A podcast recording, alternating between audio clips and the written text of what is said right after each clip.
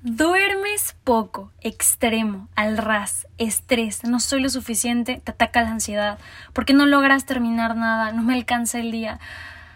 No lo cuento hasta que no lo vivo. Y así comienza este podcast. Dos tazas de café, un paquete de cacahuates, un melón y medio y dormir dos horas y media. ¿Sabes lo que le estás haciendo a tu cuerpo? Un doctor de Harvard te dice cómo afecta a las cédulas madre a la acumulación de grasa, enfermedades cardiovasculares, diabetes, cáncer, dormir, no dormir. Hay gente que te dice que duermas ocho horas. En cuanto hay otros que te piden que por favor no duermas tanto porque estás perdiendo tu juventud y tu tiempo y tienes que hacer cosas. Yo te tengo la solución. ¿Te alcanza el día o no te alcanza el día? Ahí está tu solución todos tenemos las mismas 24 horas. Y si a mí me alcanza, que claramente ayer no predestiné bien mi día, la palabra mágica es organización. Cuando tú tienes organización, tienes más control. El control crea más control, así como lo escuchas. ¿Y qué te puede ayudar para que tengas más tiempo y que puedas dormir más, que acabes tus tareas a tiempo? Y las soluciones en una agenda. Es primordial primordial tener una agenda que se adapte a tus necesidades. Toma en cuenta la apariencia de tu agenda.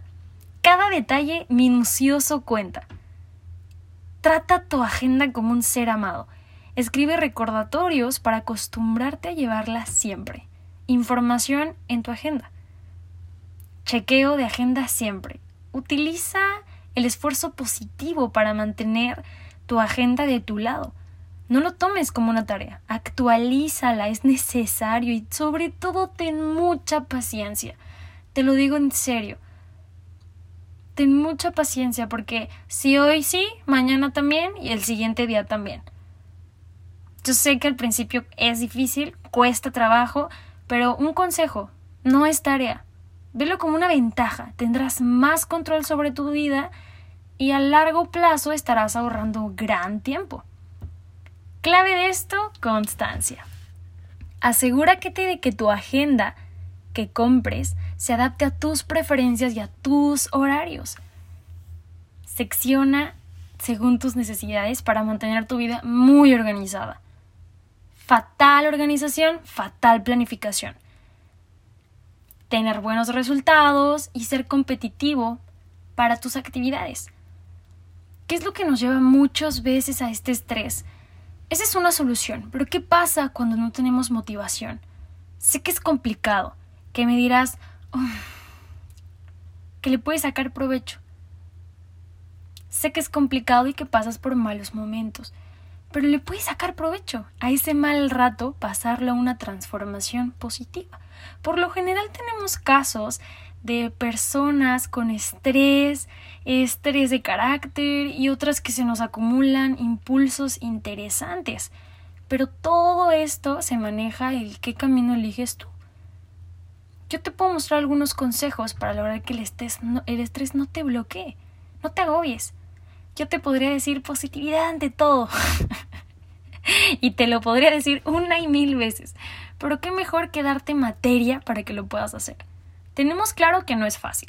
Lo primordial está en saber que conlleva más fácil aceptar desde el principio al famoso estrés. Si ya lo tienes en cuenta, ya lo contemplas y sabrás que es un reto que vas a tener que superar. Considerando esto, te dará una vital tenacidad, carácter para afrontar las cosas, lo cual lo hace indispensable en tu vida. El estrés es indispensable. ¿Quién diría que el estrés se convierte en algo vital? Y bueno, las distracciones en el mundo actual son impresionantes. Que alguien no tenga Snapchat, Instagram, Facebook, actualmente realmente es mm, algo muy raro, extraño, entre todos nosotros. Pero ¿cómo podemos controlar esto? Pues hay un método llamado ABC, que se llama Armrest Breathing Choosing Mindfully. Esta técnica, para poder lograrlo, lo único que tienes que hacer es aprender a reconocerlo, que es el primer paso de todos. El segundo paso es poner tus prioridades en técnica. Y el tercer paso es qué vas a hacer para combatirlo. Así es, cada uno tenemos actividades para combatir el estrés. Como ya lo dije, cada uno lo afrontamos de distinta forma, porque para cada uno el estrés viene de diferentes formas. Evítalo, pero mejor confróntalo. Aprende a reconocerlo, como cualquier alcohólico anónimo. Lo sé, difícil, pero te va a dar dolor estomacal, no vas a poder dormir, y así es como yo te puedo decir, ahora sabes de lo que te hablo, lo reconoces, ¿cierto? A esto, súmale actividades que bajen el estrés. ¿Cómo lo haces? Reconociendo qué actividades suman tu estrés. Así es. Primero es reconocerlo. Un ejemplo, para ti puede ser tu familia, una persona, tu escuela, trabajo, dinero, salud, hablar de ciertos temas que te incomodan. ¿Cuál es? Encuéntralo. Y por lo general mm, asociamos mucho el estrés con después ir por hábitos instantáneos que en el momento nos curan, pero a largo plazo nos matan y nos derrumban más. Como comer en exceso, dormir en exceso o dormir muy poco, beber drogas, mm, dormir demasiado. Pero es que está de verdad que reitérenla, dormir demasiado. Y sobre todo, lo que es más impredecible es que son más dañinos de lo que crees. Más por el remordimiento que en un futuro te puede llegar a dar. Reconoce lo que puede cambiar y evita situaciones. Haz ejercicio. Yo sé que te lo han dicho tantas veces, pero el ejercicio es una manera en la que muchas personas encuentran el cómo mover ese estrés, esa ira por otra persona, por una situación que estás viviendo, por una situación que a veces hay gente que no lo quiere decir. Y es admirable, también es comprensible, y cada quien lo saca de distintas formas.